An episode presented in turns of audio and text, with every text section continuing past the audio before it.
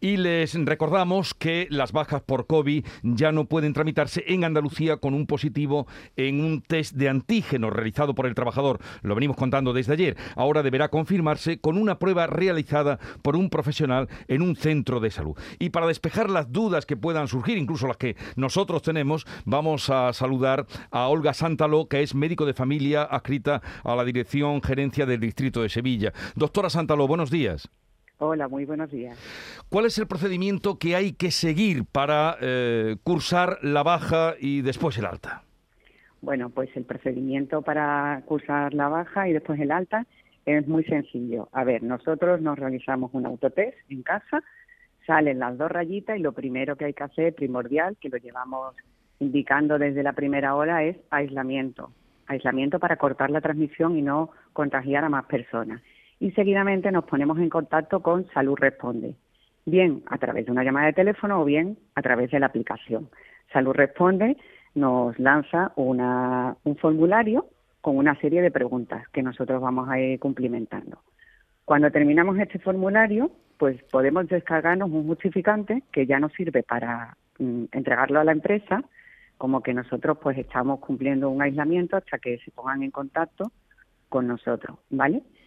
Y además, esas preguntas que nosotros respondemos, con, se generan unos listados que recibimos los centros de salud con dos informaciones muy importantes, que son las personas que necesitan baja, porque han dado positivo en, en ese autotest, y por otro lado, quienes son vulnerables, porque hay que priorizarlas. Está claro que las personas mayores, las personas embarazadas, las personas inmunosuprimidas, pues hay que darle una priorización a través de, de agilizarle esa prueba. Entonces, el centro de salud recibe ese listado de las personas que se han hecho la prueba y ahora positivo, y es aquí donde está la diferencia.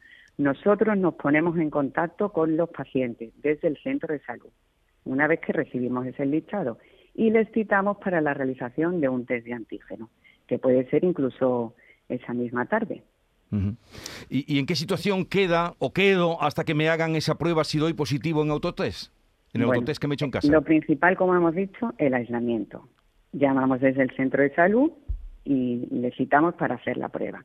Se hace el test de antígeno, da positivo, confirma el diagnóstico. Por tanto, se le hace la baja por diagnóstico COVID. Tiene un COVID, se ha confirmado, se le da la baja por sus siete días, su parte de baja con la fecha desde que inicia el aislamiento y su fecha de alta los siete días y todo es correcto. Pongámonos en el caso de que se realiza la prueba y no da positivo, es decir, no lo confirmamos. No hay ningún problema, que estén tranquilos. Se le hace una baja por sospecha de COVID los días que ha precisado aislamiento. Y ya se incorporaría con su alta a trabajar al día siguiente. Estamos hablando con la doctora mm. Santaló, Carmen. Sí, doctora, ¿qué tal? Buenos días. Hola, buenos días. Esa era la, duda, ¿no? Que además nos había transmitido, claro, en qué situación queda, porque a uno le puede dar un test, un positivo, después ese positivo no se confirma con el, con el test, test de antígeno que se realiza en el centro de salud, nos dice, no una PCR, también un test de antígenos. Claro, en principio los test que estamos realizando en Sevilla hmm. son test de antígeno. Hay que tener en cuenta que son personas que de inicio nos dicen que ya se han hecho un test y ha dado positivo. Hmm. Entonces, con el test de antígeno, pues tendríamos la respuesta con una rapidez importante. Sí eh, eh, hay que tener en cuenta que los centros de salud no reciben los listados hasta transcurridas unas 24 o 48 horas desde que el usuario comunica su test, dependiendo si eso sí es fin de semana, un día laborable. Entonces, por favor, que tengan paciencia, que nosotros nos ponemos en contacto con todos mm. y que la baja la van a tener los días que han precisado el aislamiento, que lo importante es el aislamiento para ayudar todos a, controlar esta transmisión y que no continúe. Lo que no cambia es eh, ese contacto con Salud Responde, ya sea a través del teléfono, ya sea a través de la, de la aplicación, para descargar, como usted nos decía, ese justificante que nos vale desde el primer momento para, bueno, pues para mm, eh, justificar ¿no? a nuestra empresa que no acudamos al, centro de trabajo, ¿no?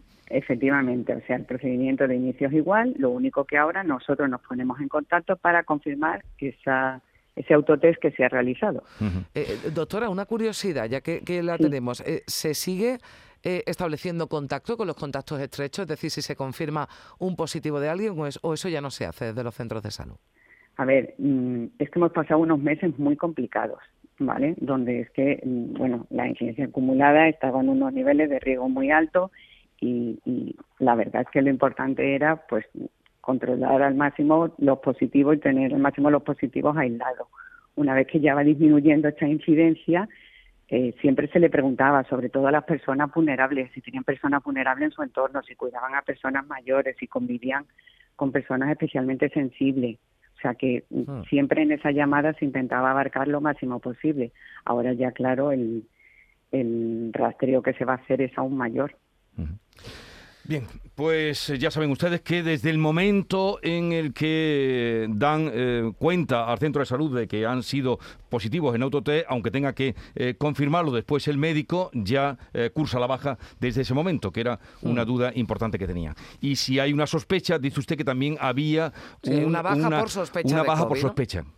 Efectivamente, como mm. cuando antes teníamos las bajas por ser contacto, aunque no llegáramos a desarrollar COVID, pues ahora será una baja porque ha sido una sospecha de COVID que no termina de confirmar. Muy bien.